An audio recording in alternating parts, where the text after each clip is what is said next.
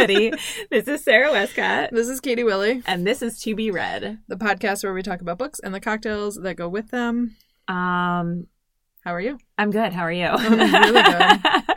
I'm a little out of. I feel like a little out of it today. Like I have like a.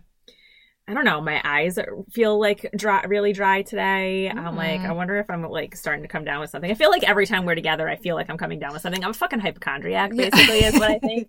But like, I That just, feel a little off. You're like, in tune with your body, and you you probably just need a little bit of extra rest. By the time we get to the end of the week, I need an extra yeah rest. yeah i don't know like some days i'm just not sleeping very well so it's like yeah it's it's definitely a sleep thing i think I And- said to Luke this morning, I woke up and I was like, I'm I did not sleep well. He's like, maybe because you go to bed so early, and I'm like, well, I go to bed so early because I don't sleep well, so I wake up early, Right. And then it's like cyclical. He's like, maybe if you just stayed up later, and I was like, actually, I went to bed last night at eight thirty, and I finished a book at until like ten fifteen. So yeah yeah well my problem is i will say i'm going to bed and then Yeah. i'll get up in bed and i'll you know lay here and scroll my fucking phone for until 11 o'clock at night like i do so i do i'm sure i've told you this before but um i do all the new york times puzzles Mhm. every day so and they come out at, At- 10 o'clock at night So you do them at night. I do them at night, Okay. right in bed before I go to bed. And you know, if I don't finish them, I'll leave them for the next day or whatever. But typically, I will do them in bed. Now, by the New York Times puzzles, do you do all of them?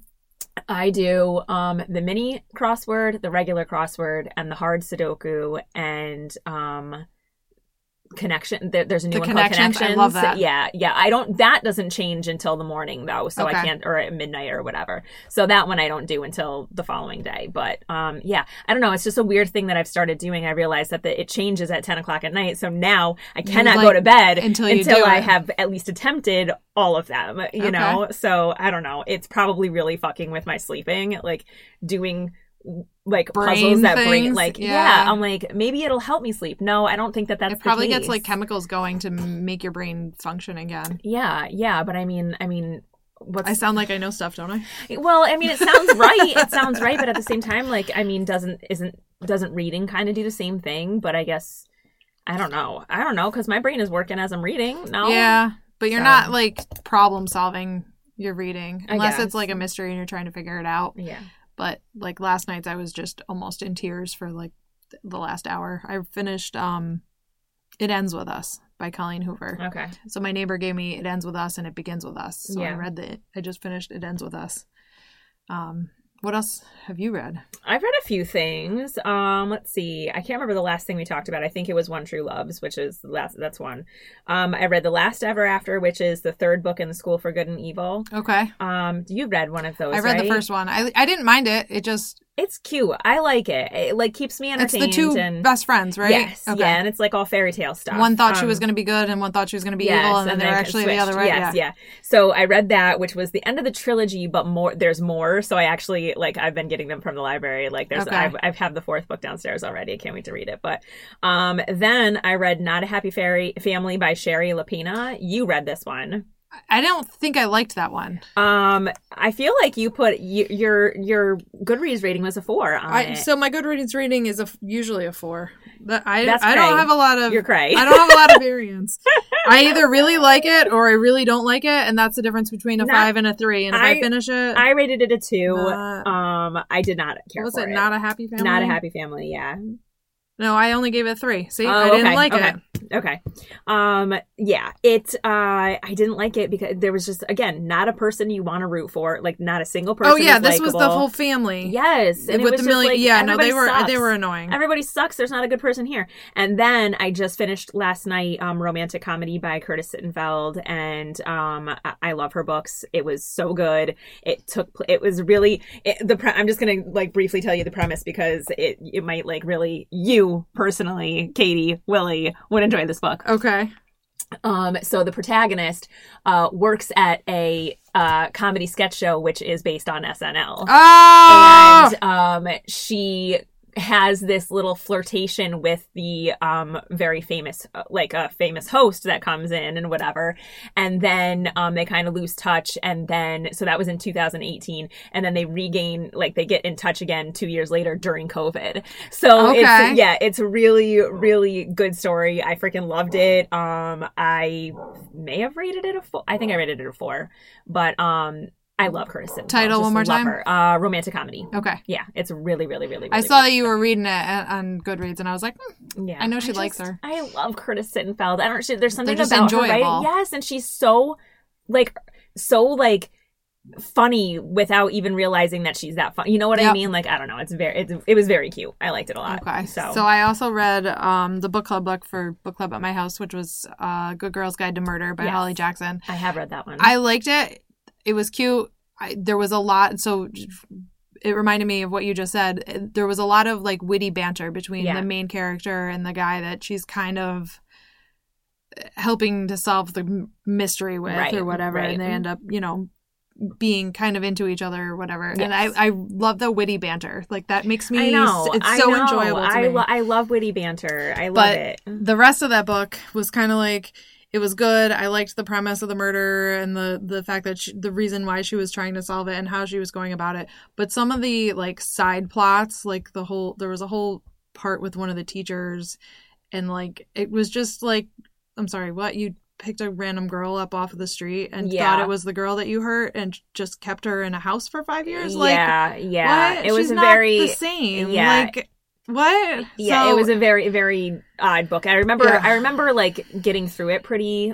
it was it was fast read and it was enjoyable. So Um, and there's a second one. there's a third. There's Oh, there's, a third it's one trilogy. too. A yeah. trilogy. I never read the second or the third one. I, I think it I just think- was one of those ones I just didn't care enough Yeah, about. You no, know, Patty at book club got um when she bought it, she bought all three of them Oh, as okay. like a bundle or whatever. Gotcha. So she's gonna, I think she's gonna said she was gonna read it. Um, Let everybody the it ends with us.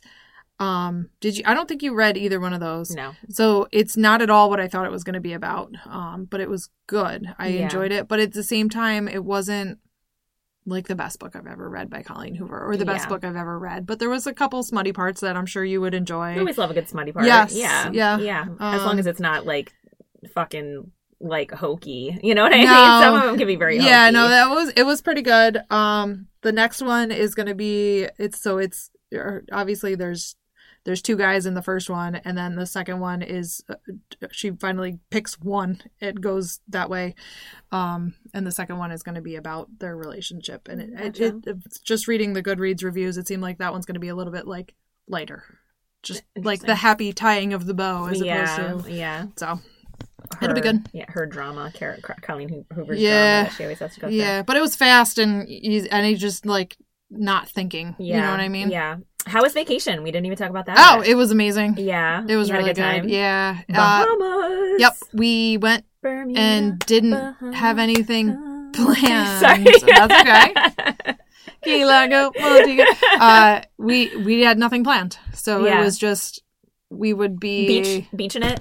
uh not so much the beach because uh, it was on the out it's on the more facing i mean it's on it's the bahamas so it faces Yeah, the ocean right. but the island that atlantis is on is Yeah. actually like facing more into the ocean Yeah. so it was kind of windy the first like three days that we were there so there was red flags so you couldn't go in the water so it was kind of Oh, like interesting. yeah, I'm not gonna hang out on the beach and play in the sand and then get hot and have to turn around and walk to go back to the pool. So we just kind of hung out by the pool and the water park and Nothing wrong had a blast. We- there was one day, I think it was Monday. We we were in our chairs at the pool by like 8:30, 8:45 and we didn't move. I mean, we moved, but we didn't like pack up and go back to the room or Yeah. pack up and go anywhere until like four o'clock, five That's o'clock awesome. in the afternoon, and it was like, oh, it's only two. We've done nothing, but it was it was Whatever. Those are the best Yep. days. Those are. It's what vacation is for. You know. Yes, we just do haven't done that. Yeah. Like, yeah. Yeah. No, I like that. Can we go to the water slides? Yeah, sure. Let's go to the water slides. Yes, exactly.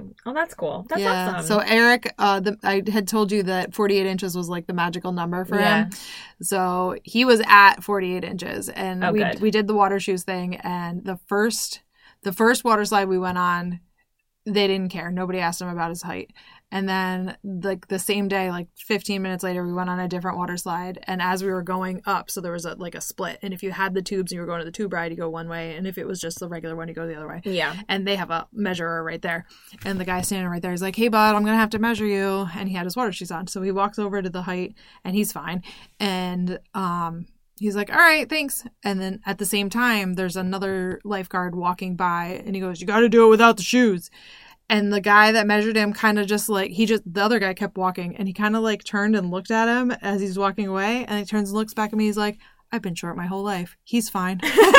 I was like, thank you. Oh, that's funny. So then we get up to the top, and the a different guy was just like, "Hey, I got to measure him," and I'm like, Fuck, "This is gonna be annoying." And I was Yeah. like, "Is there any chance that there's a way to like get him like officially measured so we don't have to do this every fucking day for the next five days?" yeah. And they're like, "Um, not really, but there's a height measuring at every spot," and I'm like, "That's annoying." It was two and a half days later before somebody said, "Well, if you find a lifeguard manager, they can do an official one and give him a different band." And I'm like, "Are you fucking kidding me?" I guess they just and then we spent about it. 45 minutes trying to find a lifeguard Yeah. manager, but Yeah. then we did that and it was like he had the key to the kingdom that's Oh, what that's they good. some of them called it Yeah. they'd be like can we measure you and i'm like he's got the blue band and they're like oh you're good and i'm like yeah leave us the fuck alone That's but funny. it was it was funny. awesome it was Hey, so much fun It's also just trying to keep your child safe from death. i know but it's like i was going with him on the ride so Yeah, I I do not like water slides personally. So No? no, I don't. I hate them. I hate them. I find them to be um awful. That's all. I don't like water parks. I hate going to water parks. I just don't enjoy them okay specifically. I like it's just a it's just a thing of mine anyway. all right don't go Uh, there No, no, I mean no. We, I mean, we've been to Atlantis. We just weren't. We didn't stay there, so we couldn't even go to the park. You know, or Yeah. I feel. I guess you could. I don't know if you can buy tickets to go yeah to the park or so whatever. cruises you can and i know Yeah. that like a lot of the resorts i think you can just buy like a day pass or whatever Yeah. but I've just always like I don't know. It's funny because even as a kid, I didn't really care for them. Like you Mhm. know, we'd go to Zoom Flume and everybody's doing all the water slides, and I'm like, no, I'm just gonna stay like stay over here in like the lazy river. Thanks. I just Yeah. there's something about them that creeps me out a little Yeah. bit. Don't like it. So well their lazy river is amazing because there's rapids love like- a good fucking lazy river. There's, but it's like lazy, lazy, lazy. Hey, we're gonna throw you in the rapids Yeah. for a couple seconds. That's fine. And then you're gonna keep going down the lazy river. Yeah, and yeah. it, it was. I, I could have fine. I could have stayed in that for hours. yeah, yeah. Drop me a cocktail every now and then. I Yup, would have been exactly. perfect. Exactly. That's what I freaking love it. I love Yeah. it. Um, all right, let's move on. Ready? Yes. Go to our prologue. Let's do it. The prologue. Um, Katie, we read The Violin Conspiracy by Brendan Slocumb. Um, it was published on February 1st, 2022. Um, I read like a little interview with um with the author, and uh, you know, a lot of questions about like you know what what was your um inspiration and everything, and apparently he drew a lot of inspiration from his real life. Okay, that's awesome. Um, like, would, it seemed like it. Yeah, he is a violin player, and in fact, in high school, his violin was stolen. I mean, clearly, it wasn't a Stradivarius, and Yeah. it wasn't, you know, worth ten million dollars. But you know, it stuck with him, and he obviously wanted to create that character out of that. Um, clearly, uh, you know, there was a lot of like, you know, uh, racist racism uh tone, like undertones of the um the whole story, and uh, clearly, you know, he went through a lot of stuff in his life also growing up. And one one thing that actually did happen that kind of shocked me, the wedding scene um did happen. Uh, like in his real life, like he did play at a wedding, and um, uh, the father was like, "You're not playing here. We don't play your kind of That's music." Blah blah blah insane. blah blah. Um, we'll talk more about that scene, I'm sure. Um, and his editors of the book wanted to cut the scene from the book because they thought it was unbelievable. Ah. they were like, "No, this is an unbel- like this is too much. It's an unbelievable story." And he's like, "It happened It's to me. real. Yes, Yeah. yes, it I happened to me." experienced that. Um, and one of his really big like reasons for writing this book is because he just wants he really wanted to show that classical music can be for everybody. It's not just about the fuddy-duddy rich old people, you know what I mean? Like like a young black man can also enjoy Mhm. classical music and the way that music makes you feel. Um, so those are my fast facts for now. So why don't you give us the rundown? So, okay. Ray McMillan has a gift and a dream. He's determined to become a world class professional violinist, and nothing will stand in his way. Not his mother, who wants him to stop making such a racket. Not the fact that he can't afford a violin suitable to his talents. Not even the racism and prejudice inherent in the often rarefied world of classical music. When Ray discovers that his beat up family fiddle is actually a priceless Stradivarius, all his dreams suddenly seem within reach. Together, Ray and his violin take the world by storm. But on the eve of the renowned and cutthroat Tchaikovsky competition, the Olympics of classical music, the violin is stolen, a ransom note for $5 million left in its place. Ray feels like he's lost a piece of himself. As the competition approaches, Ray must not only reclaim his precious violin, but prove to himself and the world that no matter the outcome, there has always been a truly great musician within him. Let's start drinking our alcohol. Yes. Yeah, so- Um, we went easy this time. We did. we went, as this book was fully classical themed, we went with just some red wine, and both of us happen to be particular fans of a wine called Five String. yes. So yes, it, we do. it lines up very nicely. It, it certainly does. Cheers. It's one of my favorites, and John doesn't like it, so we might as well drink it together, right? Mm-hmm. Yep. Just yeah, it just makes me feel good. I love red wine. I do too. I literally could drink Especially red wine Especially when every it's cold. Oh, I'm not a cold person. I don't. No, I need it. mean when it's cold outside. Oh, when it's cold outside, I thought you yeah, meant yeah. like the No, no, red no, wine no. being cold. No. No. it's got to be fucking room temperature. It's got to be room Yes. temperature. Um. Uh. Okay, let's go to the story. Let's yes. The story. Katie, did you like this book? I loved this book. I really did, and I'm so happy that there's another book by him. yes. Um, I w- uh, initially when you suggested, I was like, it sounds good. It's got a mystery. Yeah. Yeah. It's musicy. Yeah. But okay. Yeah. And it, I like, I devoured it. Yeah, yeah, same. I was very um when I when I picked it, I picked it um because again, it, like it was on a list and I was Yep. just like, all right, it sounds cool. I Mhm. wanted I wanted I want to read it. Um might be just something, you know, outside of my typical wheelhouse or whatever, but there is an underlying mystery involved or whatever. Um and then when I picked it up, maybe like the first couple of pages, I was just like, oh, this might be a bit of a slog, like whatever. And then I don't know, maybe 20 pages in, I was like fucking hooked. Yep. Like I was in. I'm like, I did not want to put it down every time I started Yep. reading it. It was so fun to read. And it was captivating, Yes. and I despised his mother. His I sent mother. you a text. I probably was only like 20, 25 pages in, and I was like, I fucking hate his mom. yeah, the mother is the worst piece of shit, and like we'll we'll we'll talk about her, but um, uh, there's yeah. there's a lot of sections where he's describing the way he is playing the music and just the the the words that Yeah. are used to describe gives you the music. goosebumps. Yeah, Like so, I I found myself a lot of times when he would talk about a certain piece of music, I googled, I would Google it, and I wanted because I Ah. wanted to hear what it sounded like. you're so smart. Yeah, I was just like, it's like it. He's talking about this music like it, like it literally transcends him to someplace. Like you know, like I mean, I listen to music that does that for me too, but it's never been classical music.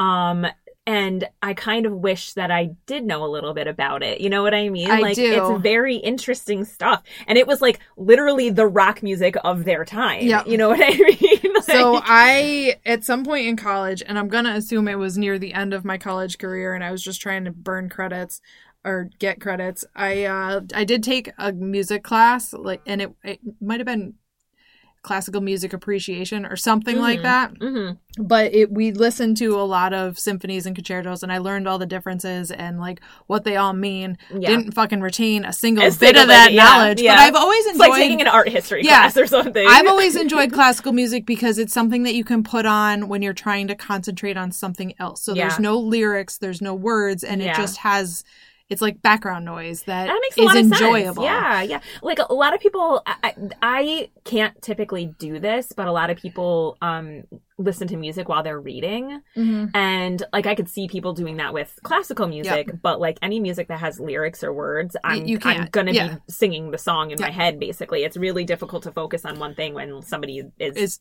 saying something to you or yeah, you're listening. especially you know? because you want to sing the song, or that's Exactly. me. Yeah, no, yeah, exactly. Um, but yeah, I real I really, really, really loved this book and um felt the exact same way with you as you. I mean, I'm pretty certain if I haven't yet, I'm going to rate it a five. Um I was thinking about it a lot, uh, and it was one of those books I actually did go on and make a TikTok about it. I was Did you? like, yeah, because it was just like I, I, I didn't think I was going to like something like this, even though you know I was like, you know, let's give it a shot, um, something different. Um, but like the way it really like was like I don't know, it just kind of like transcended other things for me, you know? So I I don't know. It was great. I loved it and I loved Ray. Loved Ray. Yes. Yeah. Because even when he is getting eh, completely assaulted, whether both physically or mentally or emotionally, he's still himself. Yes. And he still had Unapologetically witticism. himself. He still had witticism. He was unbelievably kind. Yeah. He did have some snark, Yeah. He but he deserved to Yes. have that snark. and that snark actually like he built that snark up inside of him like from with help from his grandmother his Yep. grandma nora um uh mostly her like her influence on him and his aunt rochelle rochelle Yeah. yeah Yep. um those two people had i think and and janice janice his mentor those three people had the biggest impact on the man that he became and whatever Not the whole and- rest of his piece of shit family. Oh my god, they were so just selfish and, and disgusting. But uh let's get, we can Yeah. we can like we can dive into all that stuff. I'm sure you and I both have some things. Um, whatever. Uh, so do you want to? Should we just jump into what we what we started Sure. flagging or Yeah. what? Um, what do you got first? 'Cause I'm- 62, 63. all right, I'm on page 21. I don't know why. Let's see. I was flying through and then I was like, oh, wait, this is a book club. Yeah, I mean, podcast yes, book. I need to take notes. take- need to take notes about this. Same, same thing. I was like, I'm, I'm super worried. I'm not gonna like find anything, but I did. Um, the first thing I flagged, basically, you know, this book opens up with the crime, basically. Um, hit Ray and his girlfriend are leaving a hotel in New York City that they typically stay at together when he's playing. Um, and um, they he goes all the way home to North Carolina with his violin case on his back, gets there, opens it up, ready to play, and finds that it's missing.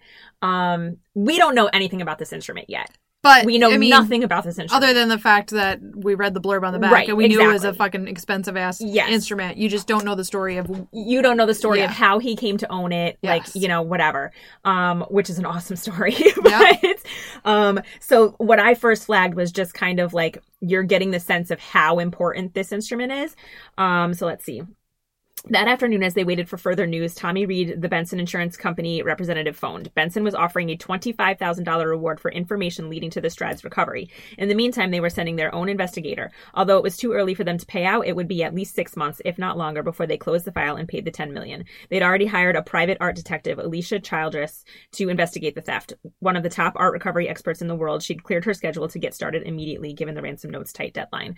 I just, like, it's so freaking crazy. Like, you have that's somebody's job. Yes. That is somebody's job. Yes. To like liter like it's literally she's like a I guess they do they um insure like a lot of art pieces and stuff like that. So she goes around and investigates like these When crimes and shit. Yeah. It's so nuts. I mean, of course I realize now that that of course that has to exist. Yeah. Like if there's an insurance claim on something, there has to be an investigation into it before a payout happens. But it's like it's it's crazy. And again, we really know nothing about Ray and his background, and we're we're we're just like kind of your jaw drops a little bit. You're like, wow, this man owns a ten million dollar instrument. He plays a ten million dollar right. instrument. He actually plays it. Yes. He doesn't just have it in a case saved yes under pristine glass, Yes. no dust, no But, like, striking yes. of the bow. and we're like listening we're like listening to him talk about it and he's constantly he constantly carries it he carries it with him everywhere we find out why like Yeah. more more and more but it's just um it's so crazy like it seems so crazy but like for someone who literally had grew and came from absolutely nothing to own this thing. And also to to like once you know that you own it and like it's 10 million dollars to not immediately be like well i'm gonna sell it. Like i'll Mhm. i'll sell it and get 10 million dollars. Like he really really really it meant way too much. it went made it meant way too much for about for him and uh, the memory of his his grandmother. Um it was just so so beautiful like his connection to her and this instrument. Absolutely. i loved it. Loved loved loved it. Um so that was why i i did that. Let's see where where am i next? I'm going to 50 i'm going to page 50 now. Page 50 is the wedding scene okay? So ray is a high school student and he plays on a school borrowed loaner. a school loner. loaner, a Yep. school loaner. I think he's still playing at that time on the school loaner, right? Yeah, I'm pretty sure he has not gotten the he has not gotten it yet. Um, but uh, over like a Christmas break, his friend or Christmas break, I think. I think it was Christmas. I think it was Christmas break. They live in fucking North Carolina, so it'll still be, you know, Yeah. nice down there. Um, his friend says, "Hey, somebody dropped out. You want to play in our quartet, uh, for this wedding or whatever?" And he says, "Yes." They go there, and the friend drops him off and says, "I got to park the car. Go in." So he goes up to the door, knocks on the door, and um, this is what happens. uh, let's see. So I'm kind of in, I'm already kind of after it or whatever. Uh, look, you're going to need to leave before I call the cops. This is a private event. Um, I'm sure we've mentioned that Ray is black, right? Have we talked- Uh, mentioned that Ray is black? Ray's black. Ray is a black man. Just in yeah. case we haven't said that. Uh, if we haven't said that. Um, uh, what? I'm supposed Uncle Roger lunged toward him. This is a wedding, not a rap concert. What are you talking about? I'm here to play at your wedding. I booked a string quartet. It's classy, no offense, but it's not your people's kind of music. That was just one of the, like, it infuriated me. I, if I haven't said it before, I fucking despise the phrase "you people," Mhm. "those people." Mhm. I fucking hate it, no matter what people you're talking about. Well, we should hate it. Like, it's because it's disgusting. It's just a disgusting. it's just an assumption and a cl- like a classification and a grouping and just Yes. whatever it is you're going to say after that. I have no respect for your words. Yeah, and it's Like just none. like it immediately just gives you the sense of like you know oh it's it's my otherness to you like I am Yeah. other than you I am lower than you so and just and just the immediate like you see a person and immediately you're like we don't play that music here well how the fuck do you know what kind of music he likes and plays like come on he's dressed in a fucking suit the poor kid he's a child He's carrying a violin like case. this. yes and he comes in not to mention after all of this he goes to the wedding, plays beautifully, and it goes off without a hitch. He's supposed to be end up at, At the eating at ceremony. the eating at the reception Or- and everything. Yeah, that's what I meant. That's um, and they kick him out. They Yeah. kick him out. It's fucking disturbing and horrible. Mhm. And like that's the scene that the editor said we need to cut this scene because it's just unbelievable. No, it's not No. unbelievable. I could literally That see this. happens. Yeah, yes, I could see this happening easily. Um, so yeah, it's it's just like just the not the casual racism is just so disturbing, and it was very aggressive in this scene. Yes. So because of that, he is then um, Thanksgiving Day. So Thanksgiving. So was that maybe the wedding was right before? I think so. Yeah, yeah, Okay. maybe you're right. So Thanksgiving because I yeah. think Thanksgiving he's with her with his grandma. Yes. And then Christmas he ends up back with his grandma Yes, and that's what she gives him. So Thanksgiving on page sixty two. Um, he's talking with his grandma. The words poured out of him almost if, as if he weren't speaking them. He talked to me like I was an animal, like I was less than an animal. He hated me. I was so scared. I've had to deal with people that don't like me because they think I'm a jerk or because I get better grades than them, but it's never been about skin before. I didn't know what to do. He made me feel like I was nothing. Told me I wasn't supposed to be there. I played really well and he told me I ruined his daughter's wedding. Grandma, what did I do? She laid her hands on Ray's cheek. Her palm was warm, slightly damp from the potatoes, and so soft. I want you to listen to me very carefully. That thing that happened to you was terrible. That man was sick. Nothing you do or say will ever change that. You can't think from one ca- one encounter that everyone thinks the same way he does. Don't get me wrong. There are plenty of people, men and women, young and old, that are just like him. He wasn't the first, and he won't be the last to treat you that way. Mhm. You're a fine young man who has so much to offer. You can't let them take that away from you. They will try and keep trying. So what do I do? You can beat them. You can win. You know how? He shook his head. You work twice as hard, even three times, for the rest of your life. It's not fair, but that's how it is. Some people will always see you as less than they are, so you have to be twice as good as them. And I was that it just now it still gives me chills. I hearing you read it gave me chills. I also flagged this exact same Okay. conversation, and um, what it makes me so sad, like because this is this is you know this is a conversation that a lot of black families have to have with their young black males, especially. You know, um, and like you know i the whole time i was reading it i was just kind of thinking about the fact that a lot of um a lot of uh black parents also have to have co- this conversation with their kids about what to do when you're come in contact with the police and stuff yeah, you know we talked It's about just- that with the, yes. the hate you give. Yep. yes exactly and it's like um it's sad it it's really really sad that they feel or I'm, I just, I just want to word this well enough like that it, that it has to happen at all in, in general Yes. that a person who lives on this earth, any person who lives on this earth, needs to have and and that conversation with anyone at all. It just is disturbing and I hate it and it Mhm. sucks and it feels like in the year 2023 We this shouldn't it shouldn't we have to be doing this anymore. Um it just it's frustrating to me. Um and I like, you know, I'm not trying to diminish it. I, I hope like I hope that's not coming off as me diminishing it. It's just I'm I'm I'm disgusted. I'm just disgusted, you know? Absolutely, because it shouldn't. It shouldn't have to still be happening, and it shouldn't have had to have been happening when he was supposedly having this conversation with his grandma, grandmother. whatever yes. many years ago yeah. that was supposed to be. But and it's like it's it sucks too because it's like it's like you know treat the like you know treat them with respect. Like I don't want to treat those people with respect. Like fuck those people, Mhm. fuck those people. But she's right. I mean, you have to be. Uh, it's almost like a kill 'em with kindness type thing. You know, you're gonna be a dick to me, but I'm gonna prove that I'm fucking better than you in every way, shape, and form. And Mhm. I do it over and over again. You know what I Yeah. mean? and also listen to me play because I'm Yeah. fucking better than you. Yes. yes. But uh, you know, that was one of the most I think formative conversations that he had with his uh grandma Nora. Um all the while his mom is just She has zero, zero care about his musical zero ability. interest in like what he does, thinks it's And, just like, frivolous and you know devil's advocate here. I know that Adam is playing saxophone and he plays it supposedly well, but when he's practicing, I'm just kind of sometimes like, "Oh my god, you just Mhm. really like Mhm. okay, that was 5 minutes. That's good. That was Mhm. enough." Not Right. because he's bad, Right. but just because like you're making noise. but like I get it. they're they're but like clearly But I wasn't a dick about it, and I'm never going to tell him to not practice. I'm Yeah. never going to tell him that he's making crappy music. It's all in my head, Yeah. except when I say it out loud into the podcast world. But right right exactly but like you know i mean there and, and clearly there's miles difference between a person who plays you know Yes. violin to a kid who plays the saxophone but like at the same time it's like you're a parent you're a parent and you're supposed to help and and guide your child to do what they love Right. to do.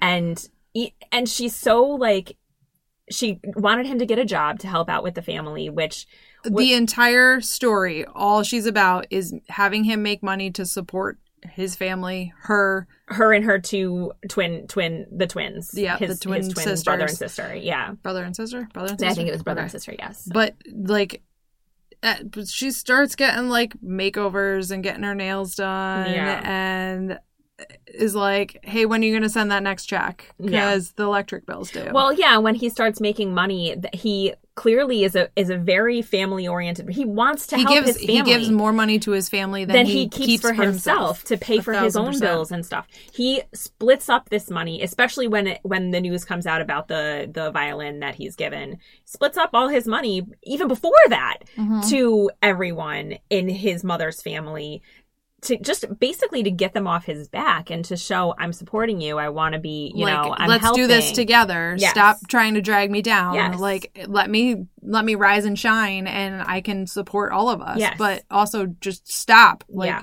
Yeah. It's know. very um they're very they're very selfish and obviously that becomes way worse when the violent situation happens. Yeah. Um what's your next one? I think I'm I want to talk a little bit about cuz I think let's see. Yeah, I think uh yeah. Okay, so I'm not I'm not until one page 148. So I didn't talk about the the gift. So I want to talk a little bit about when he gets it and how the family reacts. Okay. Um, I didn't t- tag any of that though, but uh, just to give a little bit of context, like Can first, we pause real Yes. quick because Yeah, the son I was just dissing about his saxophone skills is now calling. oh, okay, Um. Yep. Now we're back. We're now back, That, now that we know how many dicks are at CrossFit. um, okay, so um, they go to Grandma Nora's for Christmas, and um, Ray Thanks- has spent all of this time. He spent all the time on Thanksgiving. yes, So that same Thanksgiving, weekend, yes. he spent a shit ton of time Looking looking, for- for, Pop Pop's fiddle. So Grandma Nora's grandpa's. Yes.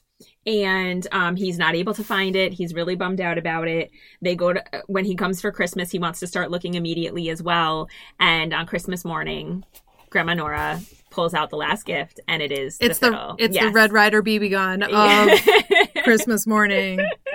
um, she pulls out this freaking uh, uh, what is it like? Sna- uh, what do they say? Alligator skin, skin. Blah, blah. case, and it's got this. He opens it up, and it's a little worse for wear, but it is his own Yep. violin.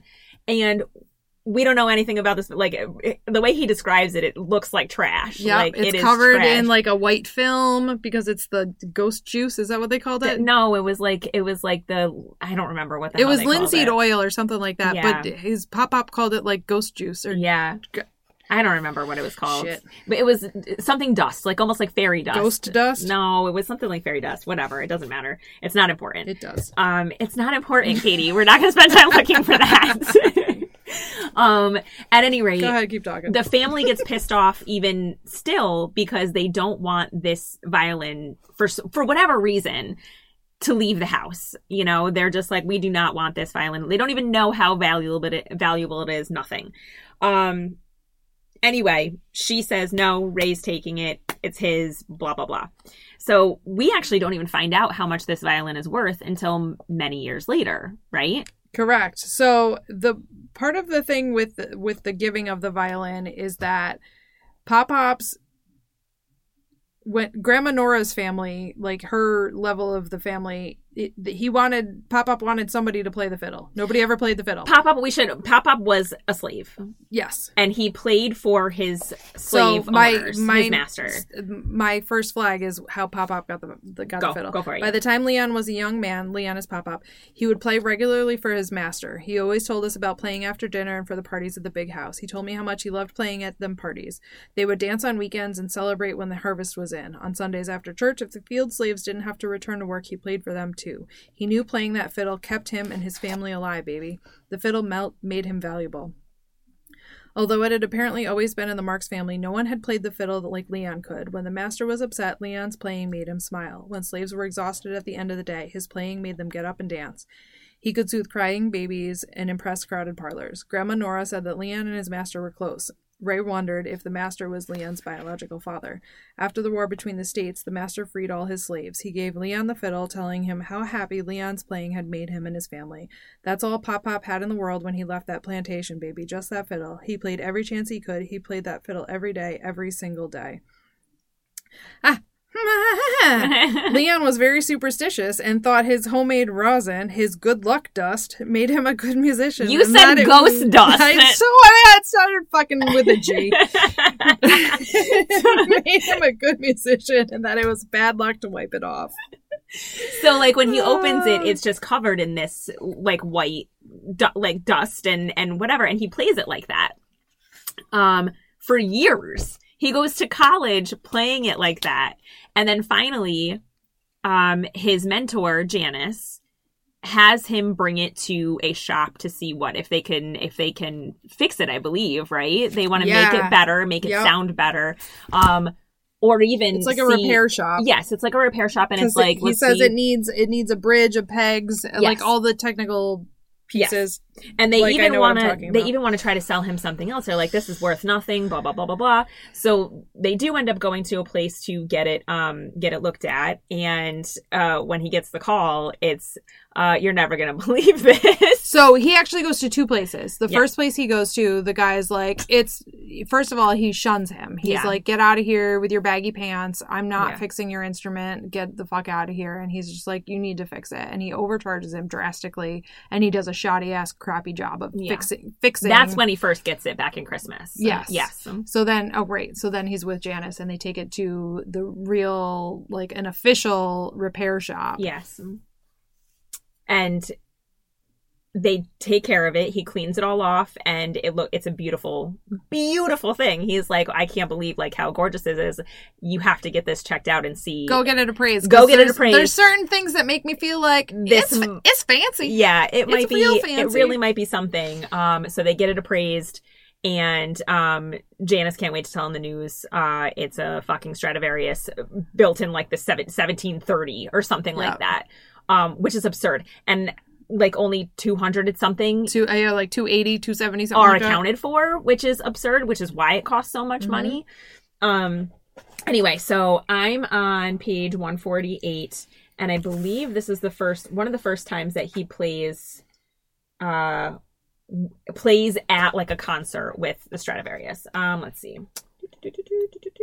The last movement of the concerto was the most energetic. Ray liked to play it at a moderate tempo, and they'd rehearsed it at a moderate tempo, but now the conductor took it faster than Ray had ever done.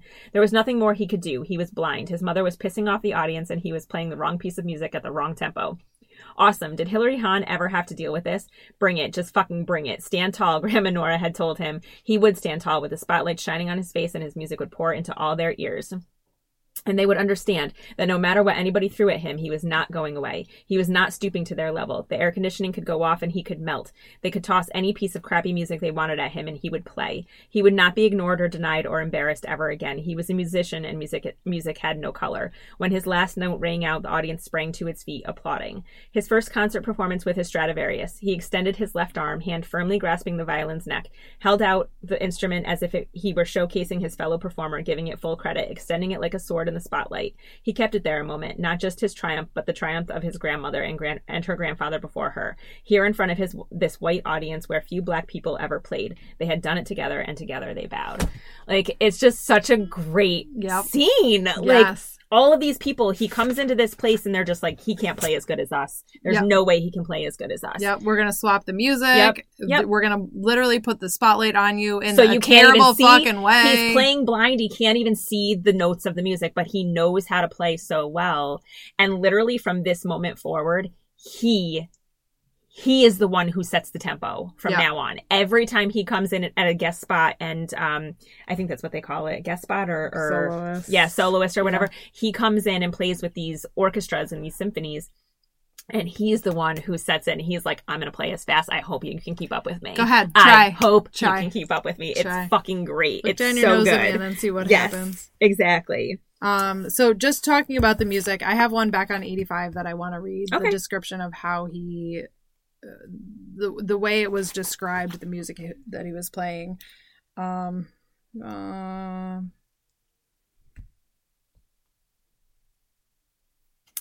the melody started slow in the night, a plucking of strings, snowflakes falling dreamily, one flake at a time. And then a burst of cold air poured down on them, and flakes eddied, biting in the chill, the north wind coursing through the living room. Dawn came, light glistening off a frozen pond. A bird flew down, hopped on new snow, looking for seed. Bare trees reached to the sky, achingly blue in the cold. Skaters swirled on ice. Skiers coasted down long cold runs, then back to the house, to the warmth, to chocolate thawing on the stove, and mittens steaming in front of the fire. And I was just like, I just love all of that. I like- I, so- just It's so visual. It's such a cool Yes. visual representation of like how it's the music all of those sounds and, all of those feelings. Yeah. Like I'm not a skier, but I can pretend like I ski down a hill. But like, I know that you get fucking cold and you want to go in and warm up with hot chocolate. Like all of those emotions. And I didn't flag the one. There's one further on where he's talking about the music, and it's it's a very oceany reference, and it's very tidal waves and the way. And I was just. It was so perfect because I was reading this book mostly on my way home from vacation. I was like, "Oh, the waves!" I can see how like classical music can be seen as like you know waves crashing on the, Yeah. like, the way that they they move and stuff like that. I just didn't. I just did you thing. you did a wave. I'm doing a thing. That could be your Um, TikTok for this book. yeah, there you go. There you go. Um, but I, I just, I, I love the way, and I know I said this in the beginning, but the way that he describes the music and the way that he describes Ray playing the music is very, it's just so visual. It's beautiful. It's, I, I never would have thought that that kind of thing would make me feel a certain way, but Mhm. I got goosebumps every time. It's like you can feel this per- how deeply this person cares for this music and the love of playing the music for people and teaching it to other people. You know, it's it's fantastic. Um, so now I'm on page 160. Speaking of teaching Oh, other people, weird. Hooking Bryce up with the instrument. Go for it, because that's my next one too. Yeah, so I don't know. the one I'm gonna skip for a little while. I don't know exactly what uh um what I want to read here, but he goes to a master like he take he he's, He's leading a master class. yes, and he's with a couple other people who are judging as well. trying to basically people are are auditioning to become part of this class. Yes. and he had done the exact same thing for Janice and Janice had plucked him from the group and said basically like you're playing on a school violin and but I can tell that right underneath there. you you Mhm. have the raw talent that we need to groom and make better. Yes. and pulled him into the class. So then at this point, he is leading the master class Correct. and doing the auditions Yes. with And- two other assholes. Yes, two Dick- other assholes whatever. Um, but he uh, clearly Ray is going to take notice of another black boy playing a violin and music. Um, let's see, let's see, let's see, let's see. Um, okay. After the master class ended, Ray spoke to several parents and was taking photos with the students when Sheila Wallace, the festival director, approached him. She was all of five feet three in her toe heels with her hair pulled tightly in a, into a bun. She led him away from the group. We so enjoyed having you at the festival this year, but there were several complaints about your giving preferential treatment to some of the participants. Who were the complaints from? That's not important, but I do want to remind you that Ray had been waiting all day for this moment. He leaned close to her and spoke quickly. I was brought here to teach. These students are supposed to be here to learn. Most of them weren't receptive to learning anything. They were here to put on a show. The one student who didn't look or play like everyone else got the most out of my session. That's why I'm here. I gave that young man what no one else here was willing to a chance. I really appreciate you having me at your festival, but in the future, please don't reach out unless uh, there is a lot more diversity in your clientele. Now, if you'll excuse me, I'd like to speak to that young man's mother before they leave. Bryce's mother gave him, hu- him a hug. Sir, would you mind if I got a picture of you and Bryce? Absolutely, ma'am. I'd be honored. Bryce's mother took the picture. He's been reading about you. I can't tell you how excited he was when he heard you were going to be here today. May I ask you a question? He asked Bryce, who nodded. Do you take lessons? Bryce shook his head no. Shook his head. Unfortunately, no, said his mother. We just can't afford to. Summertime's hard, Bryce said. I have to turn in my violin. I can't really afford to get him his own yet. Tears burned behind Ray's eyes. He fumbled in his blazer pocket, pulled out the business card that he'd printed up, just his name, email address, and the word violinist. Can you email me next week? No promises, but I may be able to do something. Keep it between us, please. Um I just love I love that he's literally looking at himself and he's finally able to rectify something that nobody would rectify for him. You know, like it's other than his grandmother Nora. I'm gonna cry already. Like I'm already I'm- thinking like yes. crying. Um, it's just it's it's it's it's beautiful because he was able to take again take his grandmother nora's words stand up to a person who came at him uh saying some bullshit that was unnecessary and un- uncalled for whatever. And and especially when you're he's right. He's absolutely right. These people were coming to be taught by people who are better than them who know more than them. And the only one receptive to that was what a shocker a kid who wasn't privileged doesn't have what everybody else there had you know his own violin his own Doesn't uh, look like lessons. a clone of everybody else that's there in the same situation with the same background and the same Yep, yep. status. And of course, like someone like Ray is going to take immediately, uh, like immediate notice of that person, and he should. This should be something that should be groomed to come up and they all took immediate better. notice of him. He's the only one that took immediate notice of him and wanted to actually do something with him as Yes. opposed to kick him out, shun him. Um, I wrote down uh, page 160 hooking Bryce up with the instrument brought a tear to my eye. Mhm. Um, so it's mentioned that it it brings a tear to his eye, but I, I literally like I got goosebumps and teared up, and I was like, yeah, it's so it was so nice for him to be able to. It's not reciprocate. That's not the right word, but it's basically like a pass it on of like.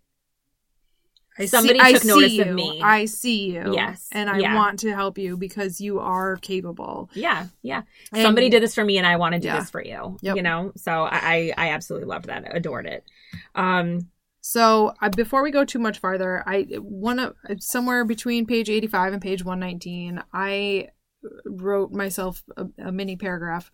Um, it, and I want instead of just writing a note, I wanted to really write it out. It's very hard for me to understand why race should impact music and talent. It's all auditory, and the blind auditions prove it. So at one point in time, he does a blind audition, and is fucking amazing, and people are awed by him mhm. and I have a very hard time understanding in in all of arts like arts typically is extremely accepting of d- maybe not always diversity but just like differences and and you know you get accolades for being outside the norm and doing Mhm. something in a whole new light in a whole new way and i just have a really hard time understanding why race should have any kind of impact on any arts but i guess in particular because of this book music was it's i feel music in my soul i can feel music i can hear music you don't need visual cues for Right. music at all yeah. and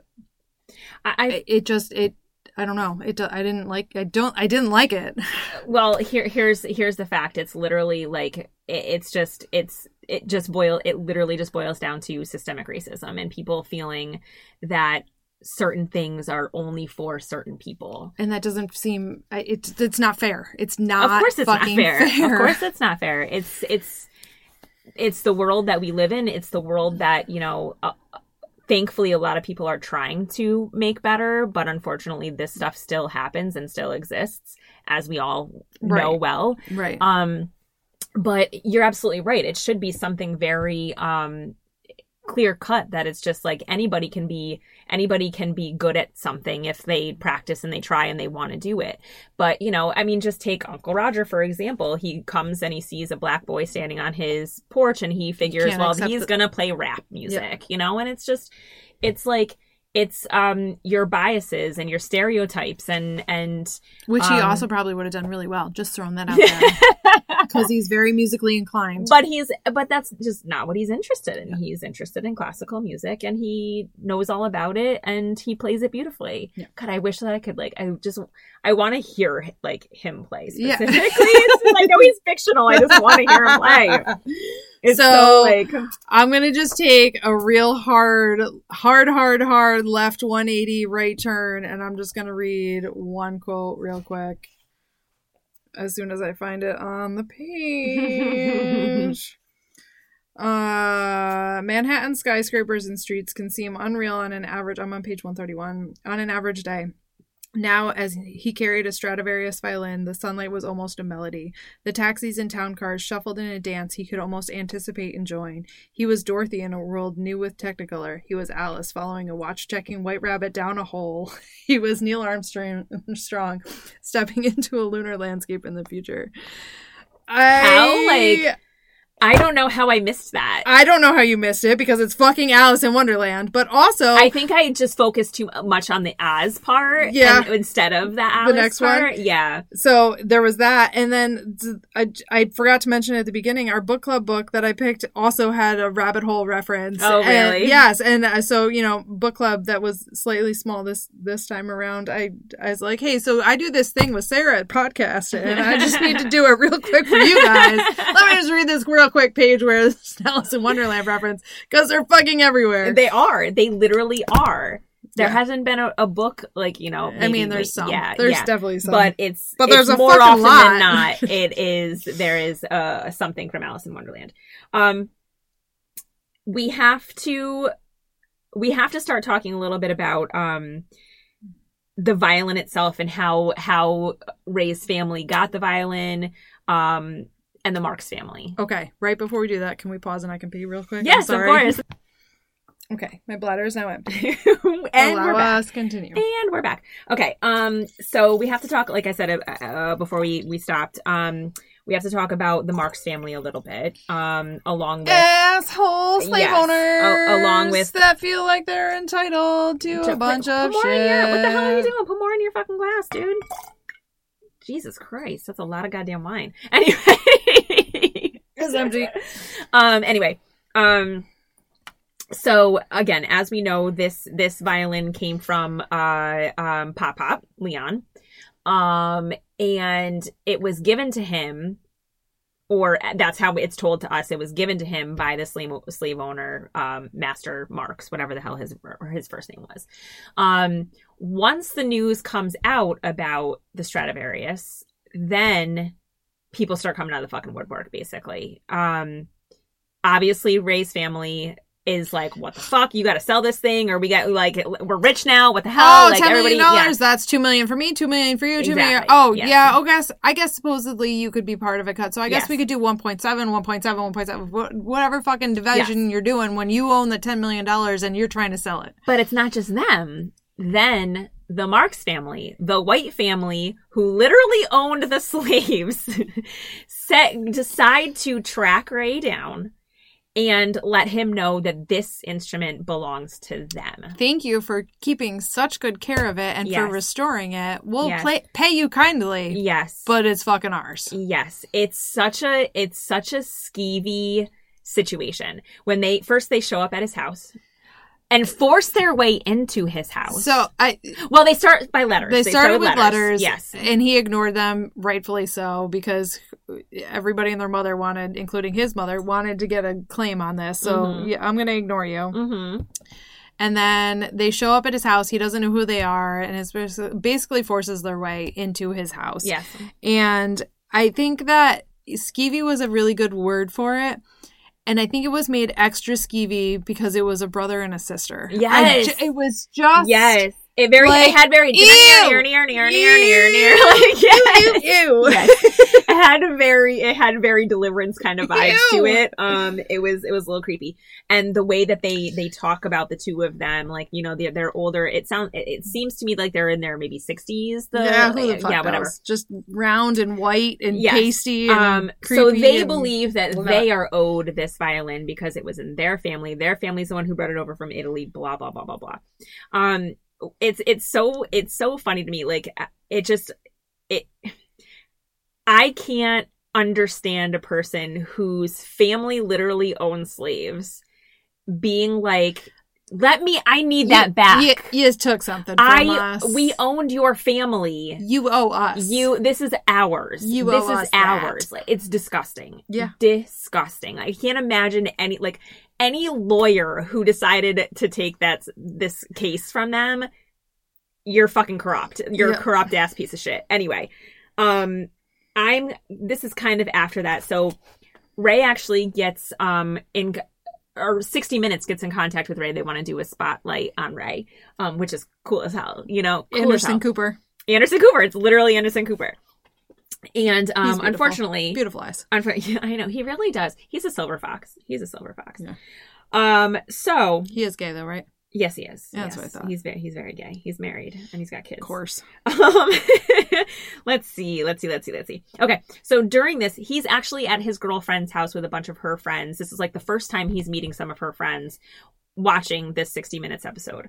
And um, let's see, let's see. Side note: Nicole was unbelievably supportive of him throughout the entire fucking book. Very, very supportive. Very supportive. They actually met while he was spotlighting at a, um One of where she where she plays yeah, um in Erie, Pennsylvania. yeah. Um. Okay, so let's see. The Marks family are descendants of slave owners who owned Ray's great great grandfather. Like literally, that sentence alone should be Yeah. like, "Yep, it's not Done. theirs. We're done here." Um. Ray's family maintains that Thomas Marks gave the violin to their great grandfather and that it has remained in their possession ever since. Cut back to Anderson, now on stage in the Symphony Auditorium. Dramatic pause. The Marks family, however, disagrees. I could picture. Burn, burn, burn. Literally, this I loved the the description of all of this because I could picture all of all of it happening. Yeah. because I've seen so many 60 minutes. Yes, I've seen so many 60 minutes. Um, a familiar man and woman filled the screen, walking down a garden path. Andrea and Dante Marks maintain that the violin is theirs and that their ancestor na- never gave the violin away. They're suing Ray to get the violin back. Ray found himself standing. He'd been holding Nicole's hand, leaning forward, and now he clenched his fists, unable to breathe. Andrea Marks, gray haired, gray eyed, said earnestly into the camera, We feel for Mr. McMillian. We do. The makeup and the lighting made her look hard and gleaming like polished steel. It's just that this was our property. I wanted to The- throw that was the best the book. wording. I wanted to like you. I guarantee anybody watching this would want to punch Andrea Marks in her Uh-huh. fucking face. It's just that this was our property. The Markses have filed their own lawsuit claiming that the violin belongs to them, not to Ray or his family. The Marks family immigrated to America in the late 18th century, Anderson went on, where they built Summerland Manor outside Milledgeville, Georgia. They farmed 3,000 acres. They grew cotton, corn, tobacco, and wheat. They owned many musical instruments, including a violin from Cremona, Italy. And they enslaved, at the height of their economic prosperity, 172 human beings, including Leon, who may have been the natural son of the plantation owner and who was Ray's grandmother's grandfather. Like, it's just like, how can you. Even the Marks seeing this on screen afterwards. so oblivious to yourself and what the fuck you're saying, and all of everybody being like, "Bitch, yeah. you sure you want to Yeah. keep going?" Yeah, like I can't imagine how uncomfortable it would feel. Like uh, it was uncomfortable to read it Yes. and picture it. Like imagine being there and just watching it unfold, and it's just like, how are you so blind to what you're Yeah. saying. Like they were they were your property. Like you're saying this is our property just like those people were your property. Yes. It's disgusting. Yep. Disgusting. It's so gross.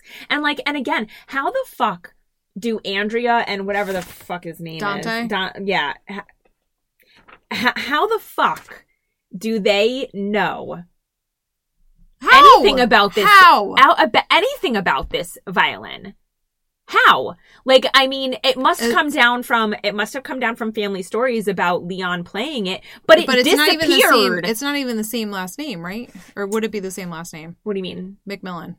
no marks was their last name No, no, no, oh no. i get what you mean i get Was what you it mean Leon no it would have yeah i think it was i think it would have Because been it would have been him down to well, we don't know. well, I don't. I honestly don't know because Yeah. slaves didn't really have last names like back then either. Really, they Unless didn't know they where were they just like yeah. yeah like so uh, they didn't even really know where they came from so it's you i, I have no idea so it, for how could they then piece together that this would be theirs Right. like it could literally it could literally have been anybody's Right. you know whatever um so that's whatever i guess neither neither here nor There's a whole but- portion of the book where Leon or not Leon, Ray is very nervous about the fact that they could claim it and that he needs to he he, there's, he gets a lawyer to support himself or to support his claim like I, it was given to me it's been in the family for generations Yes. and all of a sudden now it's going to Yes. come out and now when everybody knows it's worth money now, now it's a it's, problem when it's Yes. an issue but yeah. the, he he's so worried that essentially they can just claim it and because they're white they're going to be more believed than him correct.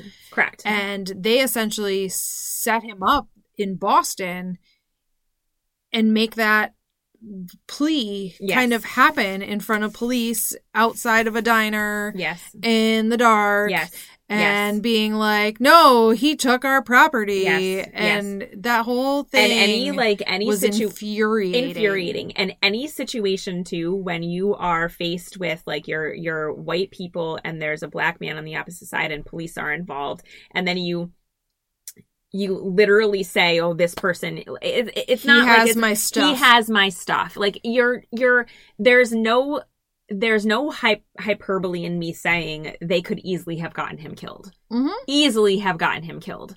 Um it's just very sick twisted stuff. And all they care about is this instrument because it will bolster their wealth. That's Yeah. it. That's it. They care nothing about this instrument otherwise. It, it it's it's not going to be played guaranteed. They claim that they have somebody who in the family would play it. Doubt that's true. So, real quick, on page two forty two. I wrote down a quick note, and it really has nothing to do with a. It's not a quote or anything like that. I wrote down a note. I think I just said I wrote down a quote, but I wrote down a note. Um, the, so the Marks the wine be hitting hard Yeah, sorry yeah. The, the, well, it's almost gone. The the Marks sister and brother claim that they have a niece, which is weird because that just means that they have one more sibling that has a child, and whatever. and the sibling is that that sibling isn't, isn't involved, involved in in this, this, yeah. yeah. And I feel like at one point in time they might have said that the niece was eight, but Mm, I, don't also remember. don't know if I just dreamt that because that could have happened too. Because then on page 242, I was convinced that Nicole, his girlfriend, was the niece oh of the Marks. oh and that, yeah, she plays the viola, I think. Yeah. But I'm sure that playing the viola to compared to the vi- viol- violin. couldn't tell you couldn't tell you It's probably very similar because it's still five strings and you hold it up Is and you use. Yeah. I, I don't know what a viola looks diff- like They're the same thing, just different sizes.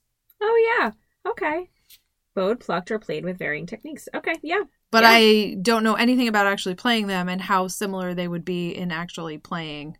This is interesting. So I like I just so I googled a viola and it said one of the questions that pops up is why is viola harder than violin? This is interesting. Okay. Both violins and violas are difficult in their own way, but many consider the viola harder to play due to its larger size, heavier weight, and alto clef notation. Others believe the viola is easier as the music is often less complex due to its supporting role. Um, I don't know. I remember. I, I okay. Quick story time. I thousand percent. This just clicked in my head. Just clicked in my head. I wanted to play violin when I was a kid. You know how when it like Yep. you you go The through grade, school, fifth grade, yes, whatever. and it's like it's time to pick an instrument. I wanted to play violin so badly. I thought it looked so badass, just like you know the fucking whatever. It looked cool. It sounded cool. That was my Um, playing the violin and my, my- mouth. by the- and my mom was like, "Yeah, no, a it's super expensive. We were not a well-off family. Super expensive and incredibly hard to hard to play." So she was like, r- Right. automatically, she was like, "No." So I ended up playing the clarinet, and I quit that after two years. I played the flute for a stupid ass long time, and I couldn't fucking play it for shit. But I liked going to band. That's so funny. That's so anything. That's so funny. Anyways, Um, yes. Anyway, anyway, back to back to the story at hand. Um, so yes, so I was convinced that at one point that she was going to be the niece, and then I was like, wait, is that creepy? If Ray's grandma's grand grandpa was actually a Marks. And Yeah, then I'm it's like, too eh, far eh, removed but that it doesn't matter. matter because too- we're all like that anyways. it's too life. far. Yes, it's Yeah. too far removed that it wouldn't even matter. It's like, yeah, there's, Yeah. yeah, it doesn't matter. But I was like, that's gonna be that's gonna be the twist. Either way. she's gonna be the niece, and she's gonna steal the I- violin. it's so funny because this whole time I was like, the where's where is the twist? When is the twist coming? And the twist does come. oh yeah, We're not there yet. We're No. not there yet. Wow, we're talking about this book for a long time, but it's so fucking good. It's so good. not as long as you think. Okay, all right, good. Okay, hang on. I'm gonna take a sip of my wine. Cheers. Mm. I'll drink some too. God, I love me some wine. This Mhm. is, and by the way, like we didn't mention it. This is a petite Syrah. Which is just like a small viola. oh my god, that's really funny, Katie. That's way to bring it back. Way to bring it I'm, back. I'm excited to sit in the hot tub and drink some Um, more. agreed. Um, so okay, now I'm on page 223. Um, and like this whole book is framed in a way that is um leading up to what Katie described. uh, Uh, you know, this the the violin was taken on the eve of a big competition in his life, and the competition is the Tchaikovsky competition, which um takes place in Russia. So Because that's where Tchaikovsky is from. yes, I believe that is correct. No, it is. I know. Vodka. Anyway, so the whole This story. episode is divulging. yes, it is. Um, so the whole story basically is Diverging? framed in a way like uh this many months until the Tchaikovsky competition, blah blah blah, whatever. Um, that's what the months was. I thought it was this. Uh, So, I mean, it's, so like- I thought it was the theft, but it's the theft on the eve. So I guess that makes Yes, sense. too. exactly. Yeah. so it's Okay. kind of just leading up to everything or whatever. But um, there was this. So I'm on page 223. Because the chapters were named, and we have discussed. I like the names chap the the names chapter. They are, but they're not. Wow, we're really we're really getting tongue tied with the wine. The wine is hidden. Um, yeah, I mean they're not. They're chaptered in a way, or they're they're titled in a way. Jesus fucking Christ, guys. This is devolving a little bit too much. That's the word I wanted. Devolving instead of divulging. Yeah. Diverging. Um. Apologies, uh, listeners, listener. Hey Tony. Um, so anyway, um, this chapter is called Boston, and it says four months ago. So it's four months previous to when the the um, violin was stolen. Is how this is you know framed. So let's see. It goes okay. The 60 minutes interview, coupled with the Chicago performance, generated invites from orchestras across United, the United States. His star was definitely on the rise. He was starting to make money and was sta uh, saving every penny, terrified of the upcoming legal bills from two lawsuits. We haven't said yet that his par- his family has also They filed basically lawsuit against him. they, it, they jumped on because they were Yes. afraid that he would lose the lawsuit to the Marks family Yes. and lose the violin. Yes. So they decided to sue him. Also, Also to also try to get the violin. throw Yes. some more shit on the fire. So he said he should just cut the vi- okay um, legal bills from two lawsuits. He should just cut the violin in half and give each of them their own piece. Just keep the alligator skin case for himself. I love that they keep bringing the alligator skin case back, and it's like every time I was reading it, I was like, why is the alligator skin case Page brought up so much? I, yeah. I got it. So, um, let's see. Nobody except him cared anything about the violin. To them, it was a dollar sign or a sign of prestige. He tried to tell himself that it was just a precision instrument, chunk, chunks of wood carved and glued together. And yet, sometimes, no, often, as he was playing, it felt like it wasn't just him playing. It was the instrument itself, singing with joy and, yes, with gratitude. Grateful to him, grateful to the world. How could he betray it? I just, I loved that passage because it's like, this instrument, yes, is worth a ton of fucking money. And almost anybody else, I feel like would be like, especially in a, a situation where like Ray is not somebody who had a lot of money growing up. You would think automatically, like, I'm rich now. Let me sell I it. literally am rich. Let me sell it and I'll just get an instrument that I can play. Like I can play otherwise, you know, like let me give this to somebody. But he plays so beautifully and knows that he feels basically that he couldn't play as beautifully if it wasn't for this instrument. He's attached and he feels like it's literally part of his arm. It's, It's like, a body part. Yes, it's an extension of his body. Yeah. And there's another part, and I didn't flag it, and I wish I had, where he essentially says this instrument isn't. It's not just an instrument. It's not just the wood. It's not just the resin or the rosin. It's not just the strings or the bridge or the pegs.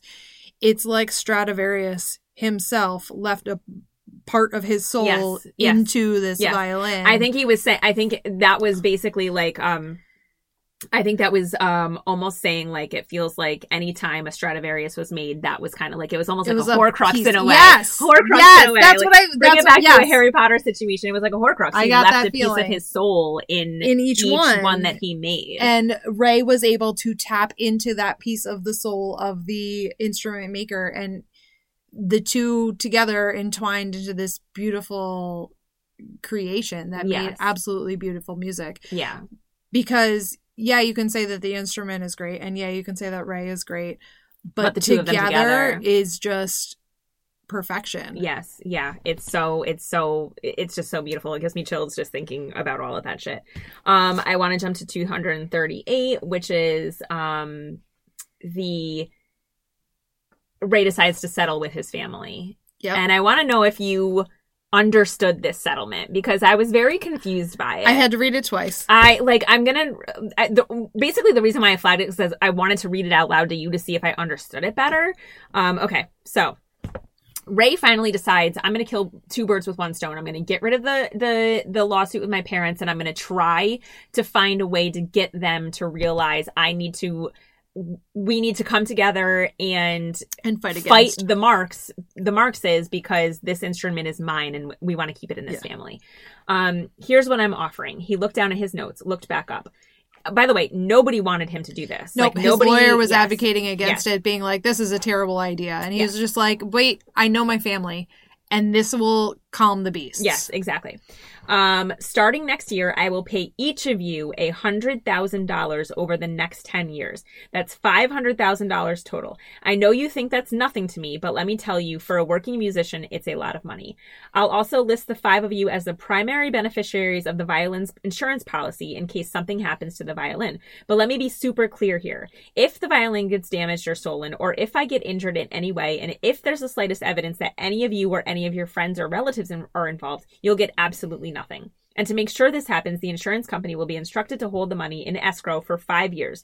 So you won't see an immediate payday if something happens to the violin. So it'd be better for you if you kept me alive. He smiled. Nobody else did. This is the last thing. I want all papers from Leon Marks from Pop Pop. I know there was an envelope that uh, had some papers in it. I found it in the attic and gave it to Grandma but I don't know what happened to it. So if by June 1st you find that envelope or those papers, I'm willing to give you all another $500,000 that you can split however you want. So that's my offer, he said, standing and folding the paper with his notes on it. His hands were shaking, but he clenched them into fits. A million in cash, and you're listed as beneficiaries on the insurance. Think about it and let me know. I'll be outside in the lobby. Okay. So my question here is they're listed as beneficiaries on it is he no longer like is he not making himself a beneficiary if like the money like he's not getting money if it's something happens to it? If something happens to it, his family gets and money. I think if something happens to it and him, okay. Because that's why he's like, "You have to keep me alive too," because Yes. he's the primary right. insurance holder. okay They're all beneficiaries if something happens to him and the violin. so if something happens to violin and he's still alive then he gets It's the money go to but if something happens to him then the Which is why he said it's why you need to keep me alive. yes yeah okay gotcha so he's paying them each a hundred thousand dollars over the next 10 years so what he'll pay them ten thousand dollars a year each hundred thousand dollars a year. No, No, over the next because- ten yeah, years. yeah, so yeah. ten thousand dollars a year he's going to pay yes, each one of which is why you get to five hundred thousand dollars yes for that correct. payout. Yes, yeah. That's just that's I'm baffled by this. Like I'm baffled by this, but I understand why he wanted to do it because it's like like I said, killing two birds with one stone, trying to get the proof that the violin belongs to him and his family. Right, because he had reached out to his aunts and his mom and said, "Hey, I know that when we were at Grandma Nora's house and I was searching the fucking attic, I found an envelope, Yeah. and I know it said Leon Yes. Marks in it, and I gave it to her, And, and, it- she didn't want to see it. she Like, didn't want to see it. Yeah. She, it wasn't it wasn't the fiddle, so I stopped really looking for it, looking at it, gave it to her. She put it aside. I know that she has since passed, and you guys did whatever you did with all of her possessions. yeah. Somebody has that envelope. Yeah. Or it was thrown out. Like, what's the deal? And somebody, her Aunt Rochelle had said, one of your aunts has all the paperwork Yeah. and he had asked for the paperwork and didn't receive a response. And then he had talked to Aunt Rochelle and was just like, "Hey, I know I asked, I didn't get an answer. You want to like side side question this without Yeah. it being like, "Hey, Ray was looking for the paperwork." Right. Right. And she comes back and she's like, "Nobody's got anything." And this is kind of his way of being of, of essentially like bribing his family like put in some fucking effort to find this paperwork so I can make these other fuckers that are assholes Yes. that think that Yes. they own this shit and they should have not even Yes. been here in the first and then this place. money will stay in our family. and then we at least else. have our own little circle of people that I also don't fucking like you, but I, you're my family and I'm going to Yeah. treat you well. That was his way of essentially bribing them to be like, look hard. Yeah. Stop just telling me nobody's Yes. got it. Yes, exactly. Get off your asses. and they all did. They tore. They tore places apart looking for it, but nobody Yes. found it. So when did you realize that it would have been Page the, 253, I said the case has the envelope. So I, don't can't- know. I can't remember when I figured it out, but I was like, they're talking about this fucking case so much. Something is going on with this case. It's got to be in there. So essentially, the lawyer is asking that the original violin case be examined and documented, photographed, appraised, etc. Holy crap, are you serious? It's not a big deal, she said. You just have to take it to mutually agreed upon appraiser who'll photograph it and appraise it. Easy. Can I can I do it when I get back? Of course. But I've talked to the attorney and they're okay using people who restored the violin in the first place. They may want a second opinion. So this all comes about let me go back. On June 16th, the day that he, Nicole, and Janice were heading to Moscow, basically leaving for the Tchaikovsky competition, mm-hmm. Ray was packing when Kim, his his lawyer, called. Hey, she said, glad I caught you. I've leave in three hours. Please tell me you're calling with good news. The Markses dropped their suit. I wish. I'm actually calling with bad news. I wish I didn't have to tell you before you leave for the competition, but there's no way around it. His heart hit his throat. What is it? Is it them, the Marks family? Yes, she said. They've altered their claim. Since the violin has been stolen, allegedly through your negligence, they're now going after the insurance money, all $10 million. They're claiming it's theirs. The, their lawyer sent a What do they need that fucking money for? Ugh. their, Sorry. their fatness. I don't even know if they're fat. In my mind, they're just sloppy, Pigs. They're gross pigs. What, pigs. I think that's why I have them fat in my head. yeah. Just like gross, annoying, go away, like asshole, brother and sister, creepy, all of it together. Blech. Yeah. Their lawyer sent a raft of paperwork over to me. I'll email it to you if you want to read it on the plane, but it's fine by me if you just want to wait until you're back. He slumped against the wall. You know that the Tchaikovsky competition is supposed to be the biggest pressure cooker in the classical music world? I was reading over the guidelines last night. Before I head to Moscow, I'm supposed to get at least eight hours sleep and not panic about all the music I'll be playing. There are websites with meditation suggestions. I'm pretty sure this whack ass lawsuit isn't in their rules. Glad you haven't lost your sense of humor. There's one more thing. It's not hugely urgent, but I figure I might as well tell you. He waited. The lawyer is asking that the original violin case be examined and documented. When I read that, right then and there, I was like, that's where the fucking paperwork Yeah, is. yeah. It's in the case Yeah. because Grandma Nora kept asking him about the case, was worried about the Yes. case, don't Yes. care about the violin. I care Yes. about the violin. Where is Glad the you case, have the- baby? That's still- nice that you, still bought got that. the You still got the case. case, right? You, you got it, right? Yes, yeah. So Because she knew was- even as she was dying that the proof is in the fucking case. It was made from the fucking alligators that they killed back with fucking Leon and Pop Up and the uh, Leon being Pop Pop. They killed the alligator and made the skin of the case blood. I just think I it's such a good book. yes, it's so it's so it's well all masterfully woven together. it's so well plotted and figured out and whatever. Um we I, we need now to talk about we need now a let's talk about quickly briefly the tchaikovsky competition which unfortunately he only comes in second place which pissed me the fuck off pissed but you know what? I it was almost expected. It was Yeah. almost written in the fucking stars. He's gonna come in second because he's black and he's not Russian and he's not that guy and he doesn't have the Stradivarius. and So I was gonna three say, things I was going against say, I right wonder, there. I want to know if he had had the Stradivarius, would he have won that competition? Yes. Like if it was, I just feel, I, I feel the same way. I feel the same way, but at the same time, he has a very like, he has a very, um, it wasn't meant to be. Like I, you know, I came in second out of how many I came in that- second. Yes, I'm an American. Yes. Who came in second? I'm a fucking black American who came in second. exactly at I this placed. competition that I was invited to the competition. Mhm. But I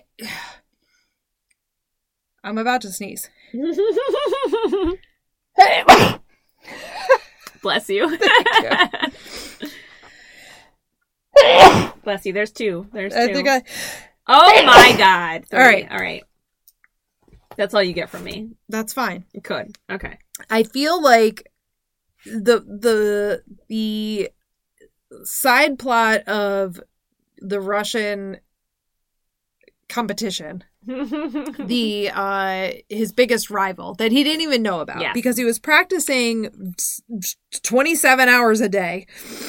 He had his whole schedule completely regimented, building the six months building up to this Tchaikovsky competition. So he was he didn't even have any idea that the whole entire world was placing bet the classical musical world, not the whole world. Placing bets on who was going to win. Who win. the fuck yes. knows about the Tchaikovsky competition? I've never read heard this? it. Yes. Yeah. uh, is placing bets. They had the, the biggest rival ever is this Russian competitor, and then he gets there, his his violin is stolen, and all of a sudden somebody's like, "You got the biggest rival. Maybe it's him. He's from Serbia." And then somebody's like, "Yo, "There's a fucking violin on the black On the black market in in Serbia, and it's yeah. like, "Oh the fuck!" the whole time I'm like, "It's not him. It's not Yeah. him. That's not yeah. It's a it's a red herring. him. It's a red herring. Yeah. Right. But I did love the fact that that was in there. And then the fact that he, the Serbian violinist, and I'm not even going to attempt to remember or butcher his name, is like, well, I can ask my family if they can Yeah. look into it just Yeah. because, like, and I obviously in a competitive way, like, yeah, I'll look into it. Yeah. And you're not 100% sure if it's, is he actually going to look into it or does his family already, are they, he's going to look into it because they're already Yeah. selling it.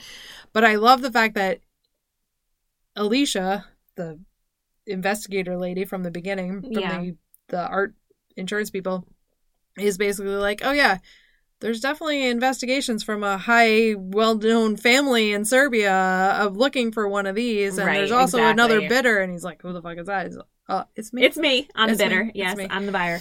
But um, I just, I don't know. Can I, we? Okay, so my thought, my thought is that if he had the Stradivarius for this competition, it would have been Kismet, and I it think he just would have would have won. been. I think he would have won. And here's and here's why. Just it's like not said. just about the Stradivarius itself. It's about the fact that he was distracted the whole time. He was distracted Without the Stradivarius, he and confidence. Yes, yes, exactly. He thinks that the Stradivarius again is part of him, and it's why he's as good as he is. It's who he is, and I think that he was like him being distracted by its its um its theft is part of the reason why he lost. He wasn't able to. He had to switch things around for the Tchaikovsky competition because he went to Serbia to with He didn't practice. he wasn't uh, supposed Yep. to. He wasn't practicing. He like there were those times, those little things that could have changed, and I just felt like he probably could have won if he wasn't worried about that stuff. Even if it wasn't the Stradivarius itself, if he's not worried with those things, He it's not he would have won. He would have won. He was a better player. That's just facts. Like I'm sorry. Like I don't know anything about these two people, but he would have won. Um because they're both fictional, and we're. so now that we're this far into it, we need to we need to finally disclose who stole the Stradivarius. it was And fucking Nicole. did it shock you? no, because I thought she was the niece. You thought she was the niece. Oh, you're right. You did. You did.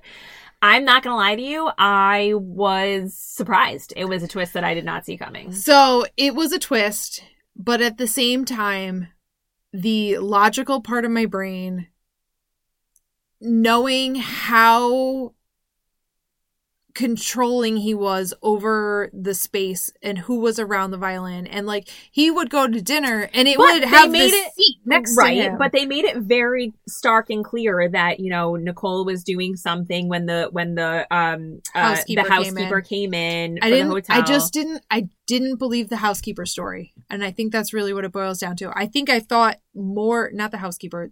Was it the housekeeper or was it the um the breakfast deliverer yeah person? yeah yeah. I think in my mind, I believed more that there was like somebody underneath the breakfast cart that like got out and grabbed it and stole Yeah, it back yeah. under. And like that would have been more believable to me than it was that person or that. Yeah.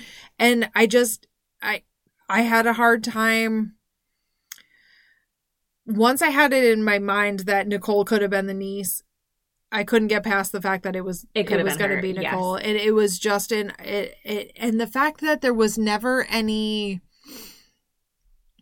like there was no contact after the initial in, in, initial initial we need five million dollars the ransom note. Yeah. there was never a contact after that. It, it said don't and she was, me. You're and not gonna- also she was very strong on let's make a GoFundMe. let's go and let's let's why isn't the insurance paying? The insurance should be paying. What the fuck? Why isn't the insurance paying? Yes, I, I didn't realize this stuff until w- well after, but when he realizes it, and he's like standing in her like she, so she says something to him that flags him. she has to get an oil change because her car's already gone her a cars, thousand yes, whatever and miles. he's like, "Where did you drive to?" Because Yeah. typically you don't drive. you don't go anywhere. You don't go anywhere. You're super thrifty.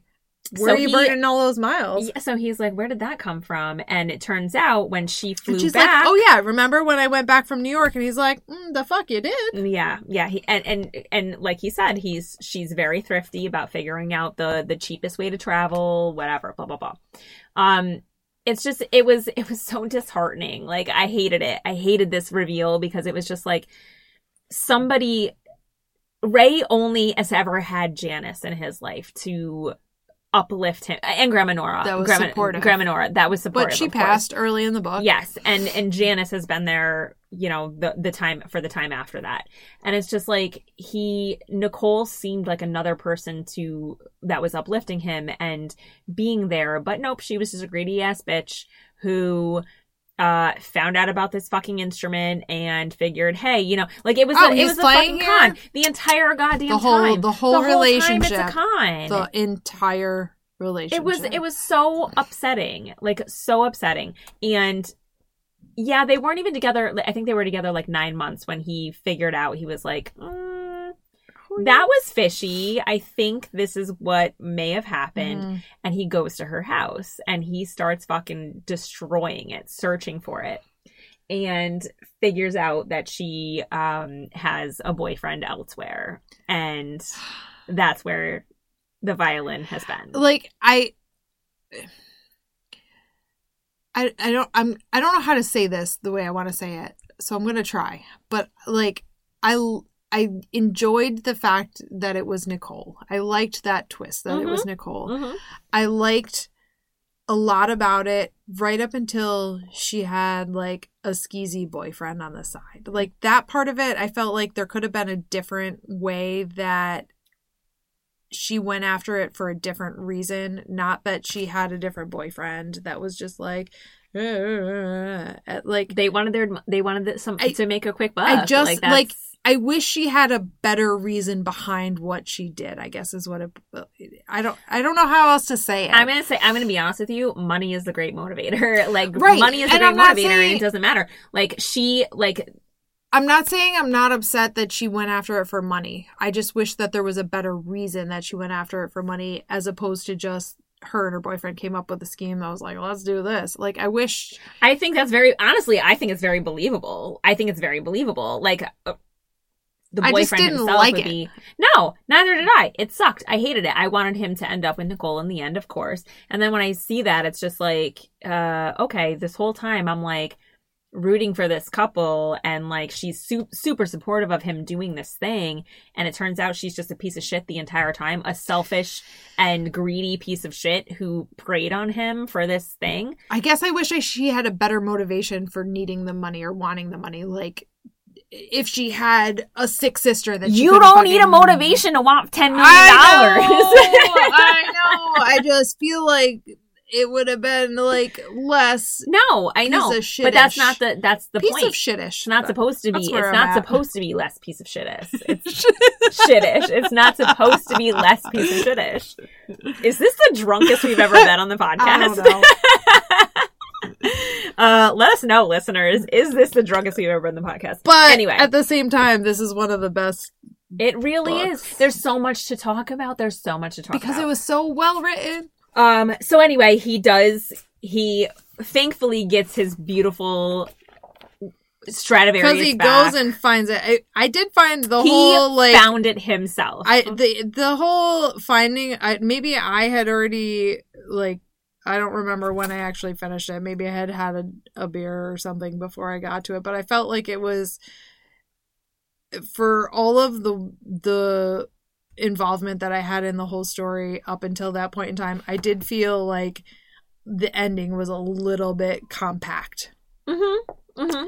And I don't know that it needed to be.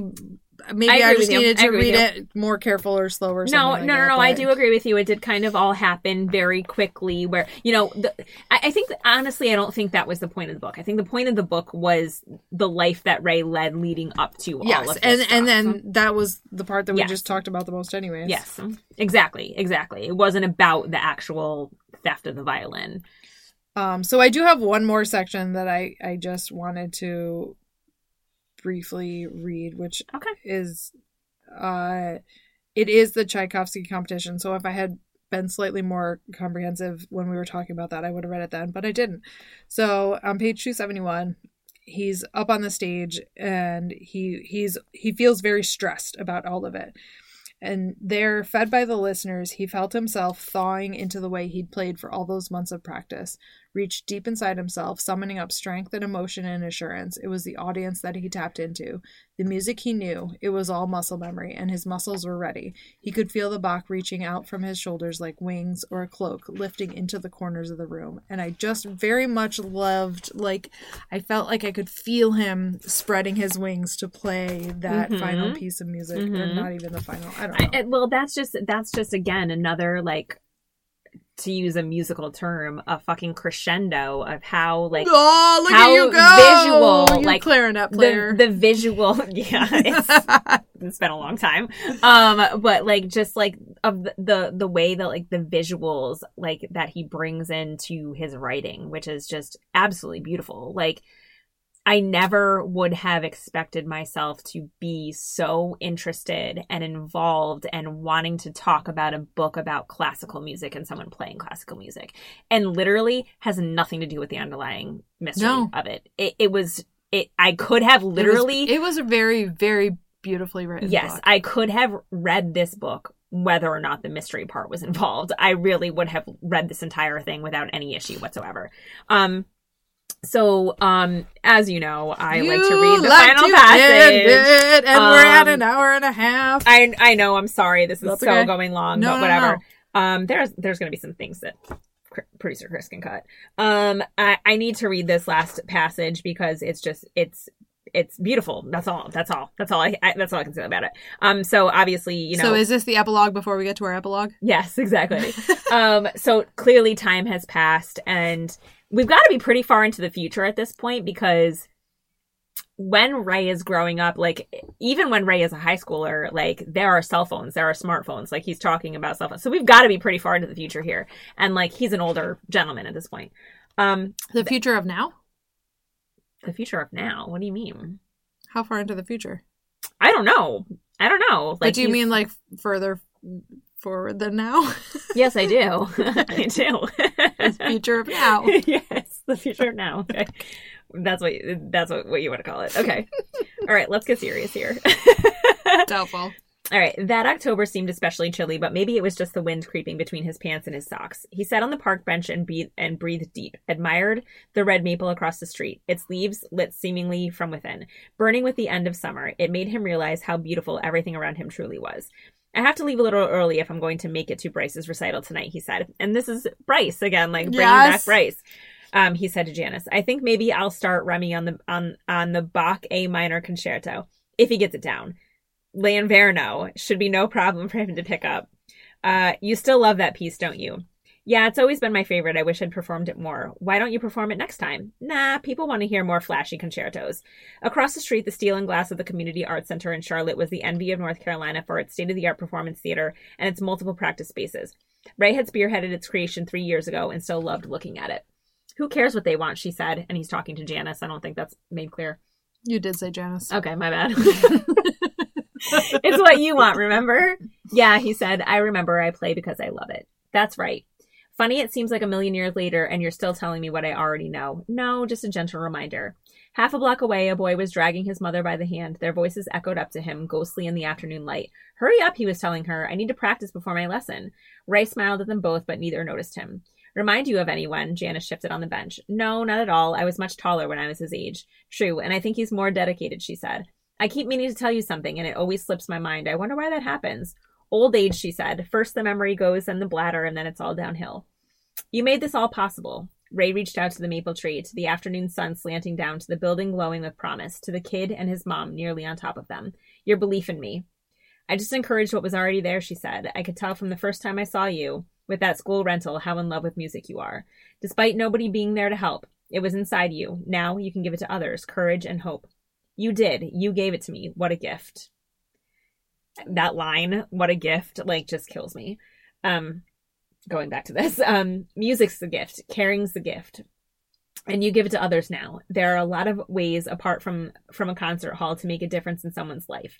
As the kid and his mom approached, the little boy broke away and sat down beside Ray. Mr. Mack, he said, looking up, I can play the whole sonata now. I practice every day, didn't I, Mom? He did, she said, walking over to them. Demarcus never missed a day. I don't know what you told him, but it worked. That's fantastic. Why don't we go in, in a few minutes early so you can show me what you can do? Yes, sir. Ray DeMarcus and his mom crossed the street together. As Ray held the door for them, he looked back at the sunlight pouring like music over an empty park bench. Hey, thanks, Janice. I had to read that a couple of times to realize that Janice wasn't there, um, and that he was just talking to like the ghost of Janice and the and the thought of Janice. Hard pause. I didn't get that at all until you just fucking read that part and he looked back at the ghost. Yeah, yeah. It's um that's why I know so much time has passed. Like, you know, she's literally saying in the beginning of the epilogue, you know, old age. Like, you're now Ray is old. Ray's Ray old. is older. Janice wasn't that much older than him, but I she's didn't get. still. I didn't get any of that. I did. I, I. yeah. Thank you. You're welcome. Thank you. You're welcome. I mean, wasn't that fucking beautiful though? Yes. Like, just absolutely an unbelievably gorgeous way to end a book. And the I I will never like never ever get over this line. You did, you gave it to me. What a gift. Like it's beautiful. Just beautiful. Like I can't even imagine how it must feel to be somebody so talented and have that kind of thing. Like I'm jealous. It's so incredible. It's so incredible. I wish I knew somebody and also to like and, and and also to know who opened the door Yes. for Yeah. that to happen. And like he's not having that conversation with his mother or or even grandma Nora. He's having that conversation with Janice who molded him and helped him and um create basically created the person that he is today. Like yes, of course grandma Nora was there and grandma Nora's guidance in the beginning of his life. But Grandma Nora has been dead since he was 20 years old. Grandma Nora was the encouragement that he needed to keep going to so that he could find Janice. But yeah, exactly. Janice was the one who actually created what's what what everybody else sees when they see him play. Um it's just it was it was gorgeous. Like I couldn't stop thinking about the ending of this book when I read it. Like that's why I literally as soon as I finished it I went on TikTok and I'm like, "Oh my god." Like oh, whatever. Um I don't even know what what else to say. Like just a beautiful gorgeous book that um it's funny cuz as you're reading it almost doesn't feel like this this kind of book is going to leave such a mark on you yes. but it really really does Yes. it really does I think those are the best ones. Mhm. Not the ones that you expect to be Yes. really impactful, but the ones that that that really are Mm. without without the fl- the fanfare yes and I have a feeling that that's true for a lot of the quote unquote greatest books of literature. It's not necessarily the fanfare when it comes out, that it's all the accolades that are deserved right when it publishes, Yep. but it's the ones that people read and it resonates and Yeah. it resonates and it resonates Yeah. and then people pass it on and pass it on and i am a, a I uh, one of my favorite things is passing on books. I'm sure we've talked Yeah. about it all the time, and and knowing who you can pass a book on to and what book somebody needs to have. Yeah. And I can't think of a single person that I know that I pass books on to that I don't want to read this book or I wouldn't Yes. think wouldn't 100%. get the same out of this book. Yeah, yeah. As you're talking that, I'm like thinking about people that I know. Like I know my my boss would absolutely devour. Like two of my bosses would absolutely devour this book and love everything about I it. i am a hundred percent positive that as soon as we stop recording, I'm going to text Tony and say, "Hey, Tony, don't listen to this episode until you read, you read this the book. Yes, yeah, I love that. I love that because I think I think, um, he's just the.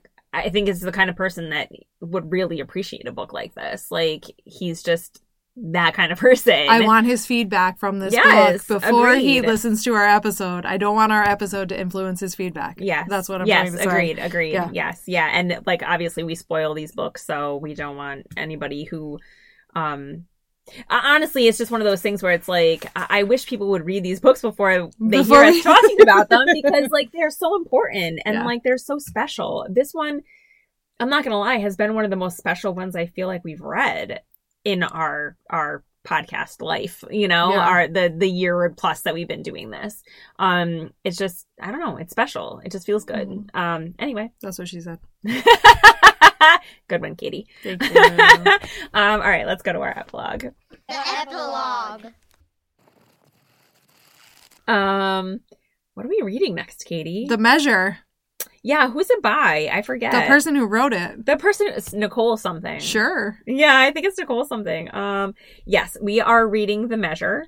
Um, that, uh, again, not sure where that came from. That was, a that you, suggestion was at that- book club at Jen's house. I thousand percent remember. I think Jen actually mentioned it, and I was like, "Well, that sounds in, in very intriguing." I was gonna say inciting. So it's, okay, The Measure by Nikki Erlick. This is to be our 44th episode. Holy shit! Yeah, I know. Kind of crazy. Um, and again, we only have two more episodes before our holiday break. So we've got The Measure by Nikki Erlick coming up, and then after that, two weeks after that, will come up um, Tomorrow and Tomorrow and Tomorrow by Gabrielle Zevin. Um, so, I, I mean, I can't believe how fast this year has gone. Let's just And then we definitely need suggestions. we. I guarantee me and you will fill up that fucking we will, but I would, lo- I would love a suggestion for somebody to be like, "Read this. Want to hear you talk about it." Absolutely. So please, you know where to do that. Follow us on our socials. Find us on Instagram. Find us on t- uh not TikTok, Twitter. I keep going to TikTok. Twitter. Um email us if you have to. Like let us know what books you're reading, what book we should read, what what you want to hear me and Katie talk about. Uh, as passionately as we talked about this book and make us cry if we need to. I, I honestly love crying Get when I read. in the like, yes, get wasted in the closet. Um, let us know your thoughts and feelings and tell us what we should read because we've got a uh we we want to know what we have a podcast where we talk We have- about books. we do have a podcast where we talk about this. and we need everybody to fucking be involved in that Yeah. and um we want to know what's good we want to know what to read so uh let us know email us um also subscribe rate review uh to be read pod That's backwards order.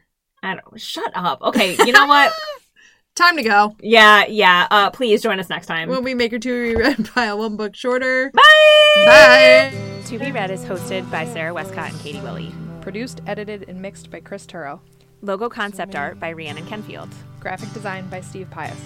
theme song read to me written and performed by austin maffa